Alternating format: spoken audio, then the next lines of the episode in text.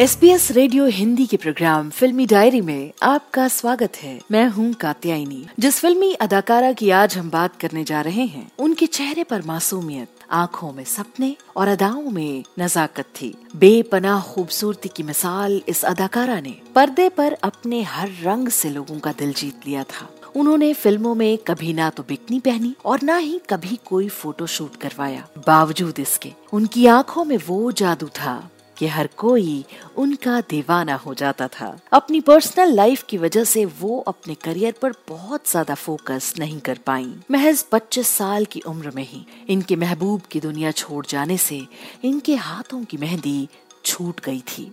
एक बार फिर से 20 साल बड़े तीन बार शादी कर चुके शख्स से शादी रचाई और दोबारा 36 साल की उम्र में फिर विधवा हो गई थी। जी हाँ आज हम बात करने जा रहे हैं बेपनाह खूबसूरती की मलिका फ़िल्म अभिनेत्री लीना चंदावरकर की। लीना चंदावरकर का जन्म 29 अगस्त 1950 को धारावाड़, कर्नाटक में एक मिडिल क्लास फैमिली में हुआ था। उनके पिता आर्मी में ऑफिसर थे। लीना को बचपन से फ़िल्मों का शौक था। फ़िल्मों में आने से पहले अभिनेत्री लीना विज्ञापनों में काम किया करती थी। उसी दौरान लीना की मुलाकात एक्टर सुनील दत्त से हुई। लीना चंदावरकर साल उन्नीस सौ सड़सठ में सुनील दत्त की फ़िल्म मसीहा से डेब्यू करने वाली थी। ये फ़िल्म ठंडे बस्ते में चली गई और सुनील दत्त ने उन्नीस सौ अड़सठ में अपनी फ़िल्म मन का मीत में लीना को काम करने का मौका दिया। इस फ़िल्म में अभिनेत्री को काफ़ी पसंद किया गया। फ़िल्मों में आने से पहले सुनील दत्त की पत्नी नरगिस ने ही उन्हें ग्रूम किया था। इसके बाद एक्ट्रेस को ममता की छाव में जालिम, कैद, मंचली विदाई महबूब की मेहंदी और हमजोली जैसी हिट फ़िल्मों में काम करने का मौका मिला। महबूब की मेहंदी फ़िल्म का गाना जाने क्यों लोग मोहब्बत किया करते हैं? आज भी लोगों की ज़ुबान पर रहता है, जिसे लीना चंदावरकर पर फिल्माया गया था। कुछ फ़िल्मों में काम करने के बाद ही लीना की शादी 1975 में गोवा के पहले मुख्यमंत्री दयानंद बंदोदकर के बेटे सिद्धार्थ बंदोदकर से हुई थी। लेकिन शादी के 11 दिन बाद ही सिद्धार्थ को रिवॉल्वर सफ़ाई करते वक्त गलती से गोली लग गई। करीब साल भर तक सिद्धार्थ का इलाज चला पर वो ठीक नहीं हो सके और इस दुनिया से चल बसे। लीना तब डिप्रेशन में चली गई थी। घर वाले उन्हें साथ ले गए। हालाँकि बाद में लीना चंदावरकर अपनी अधूरी फ़िल्मों को पूरा करने के लिए मुंबई लौट आई। मुंबई आने के बाद लीना चंदावरकर ने फ़िल्म प्यार अजनबी है साइन की। इसी दौरान उनकी मुलाकात किशोर कुमार से हुई। लीना चंदावरकर किशोर कुमार से पहली बार फ़िल्म के सेट पर मिली थी। उस फ़िल्म में संजीव कुमार भी थे। संजीव कुमार ने लीना को चेतावनी दी थी कि वो किशोर कुमार को जल्दी से राखी बाँध दे।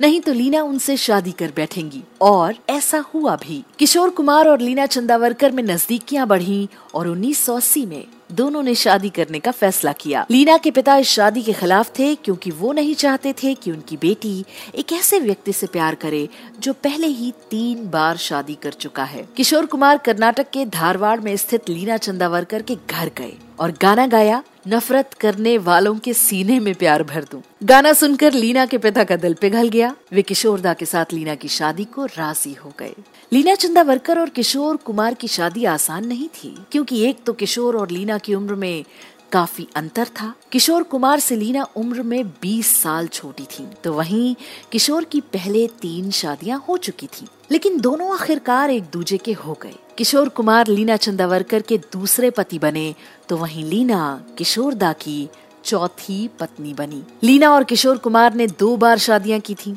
लीना ने इस बारे में कहा था, मेरी किशोर कुमार से दो बार शादी हुई। एक रजिस्टर्ड थी और दूसरी वैदिक मंत्रोच्चारण और हिंदू रीति रिवाज से। मेरी माँ को लगा कि जब तक कपल साथ फेरे ना ले, वो शादी नहीं मानी जाती। तब मैं नौ महीने की प्रेग्नेंट थी। प्रेगनेंसी में मुझे यूँ फेरे लेते और फिर बीच बीच में आराम करते देखना बहुत फनी था। लीना चंदावरकर ने सत्तर और अस्सी के दशक में फ़िल्म हमजोली, जालिम, महबूब की मेहंदी, रखवाला, जाने अनजाने, प्रीतम, दिल का राज और विदाई जैसी फ़िल्मों में काम किया था। सत्तर के दशक में उनकी गिनती हेमा मालिनी, मुमताज़ के साथ बॉलीवुड की टॉप एक्ट्रेसेस में होती थी। लीना की फ़िल्म विदाई सबसे बड़ी हिट फ़िल्म थी।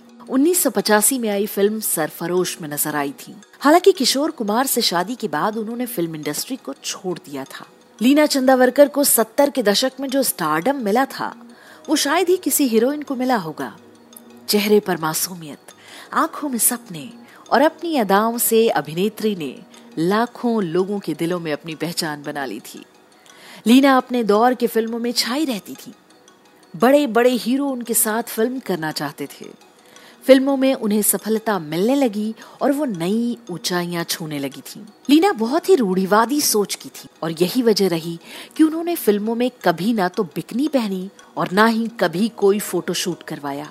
उनकी तो आँखों में ही वो जादू था कि हर कोई उनका दीवाना हो जाता था। शादी के बाद उनका एक बेटा हुआ, सब कुछ अच्छा चल रहा था, लेकिन शादी के सात साल बाद, यानी उन्नीस सौ सतासी में, किशोर कुमार की मौत हो गई और सैतीस साल की उम्र में लीना फिर से विधवा हो गई। लीना आज तिहत्तर साल की हैं और मुंबई में सौतेले बेटे अमित और सगे बेटे सुमित के साथ रहती हैं। उन्होंने ज़िंदगी में काफ़ी दुख झेला है, पर किशोरदा की कही बात ज़िंदगी से ज़्यादा उम्मीद न करें।